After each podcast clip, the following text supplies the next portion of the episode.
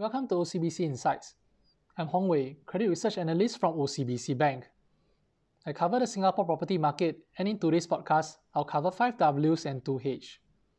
These include what happened in the Singapore property market in 2020, why didn't prices fall despite the recession, who is buying properties, where would be an ideal location to buy, when is a good time to buy, how much would property prices move, last but not least, also give you a small tip on how to tell if yours truly is making good sense and giving good recommendation. Let me start with the first W, which is what. In 2020, property prices rose more than 2%, which is surprising to me because we had a recession and COVID 19 was rampaging through the world. The last time we had a recession was in the global financial crisis when property prices fell fast and hard. So, why didn't it happen this time? The short answer is that this time is different, unlike the global financial crisis. There were fewer forced sellers due to the deferral of mortgages, and job losses were partly mitigated due to the job support scheme. Prices didn't run up as much prior to 2020, unlike the annual increase of more than 10% prior to the global financial crisis. There is also a narrowing demand supply gap in 2020. Unsold units in the market came down significantly from roughly 37,000 in 1Q 2019 to roughly 27,000 in 3Q 2020. So it is a drop of roughly 10,000. Meanwhile, demand has kept up with total sales in 2020 surpassing that of 2019.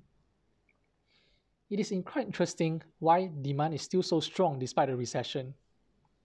There's a few factors at play. The K-shaped recovery gave confidence to those who experienced booming recoveries borrowings are cheaper due to rock bottom interest rates. Demand may also be triggered because we are spending a lot more time at home than outside. But why should demand increase during a recession? Who's really buying? Ladies and gentlemen, welcome to the land of the crazy rich. This average Singapore household is rich enough to buy a private property. Looking at SingStat data, by income, 70% of the households can buy a $1 million condominium using also the SingStat data, looking at currency and deposits as well as CPF. The average household affordability is even stronger. There's enough savings to buy a $1.5 million property. The average Singapore household is not just cash rich, but also getting richer very rapidly. Currency and deposits grew by more than 8% per annum over the past 15 years. CPF grew even faster at close to 10% per annum. So where are some of these monies going? They have gone to properties in outside central region and rest of central regions. Property prices in these areas have solidly outperformed properties in landed segment and core central region since the global financial crisis. 2020 only made the relative outperformance bigger. In 2020, core central region prices was flattish, while outside central region prices rose more than 3%.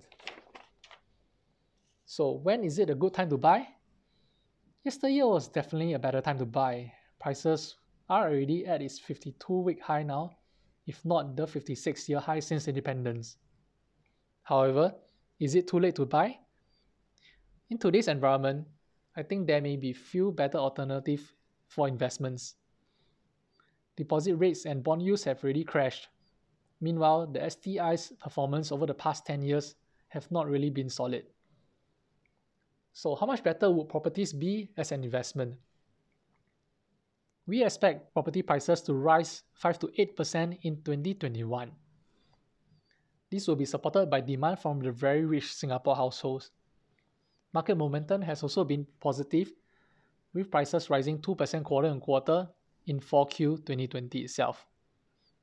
We don't expect property developers to cut prices given that the sentiments are recovering.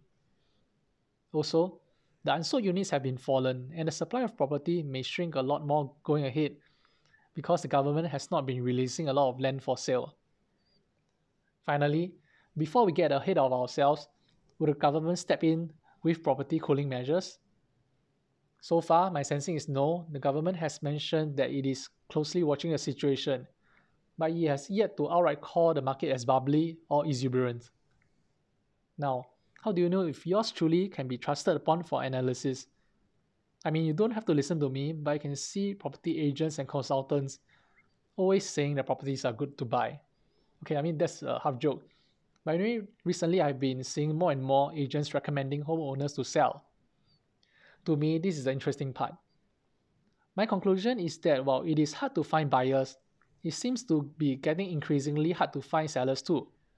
I think this should tell you a bit about the demand and supply dynamics.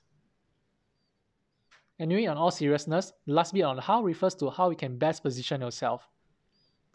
If you are not already sold on properties but considering property shares on bonds, you may want to know how property developers are doing. Here, I'll take a quote from Bond Shaken but not stirred. In case you are wondering which Bond, that's James Bond.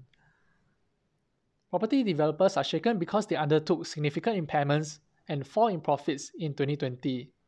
However, they are not stirred because they have mostly survived 2020, even for those who are the most leveraged. The recovery and growth of the property market should help to support their margins and sales. However, residential property is just one part of the property developer's portfolio. The other assets that they hold include industrial, office, retail, and hospitality. For these asset types, my colleague Ziqi will provide more insights in her podcast on REITs. Do tune in to her podcast as I've come to the end of my podcast. Goodbye. This has been a podcast from OCBC Bank. Follow us on Spotify for more episodes like the one you've just heard.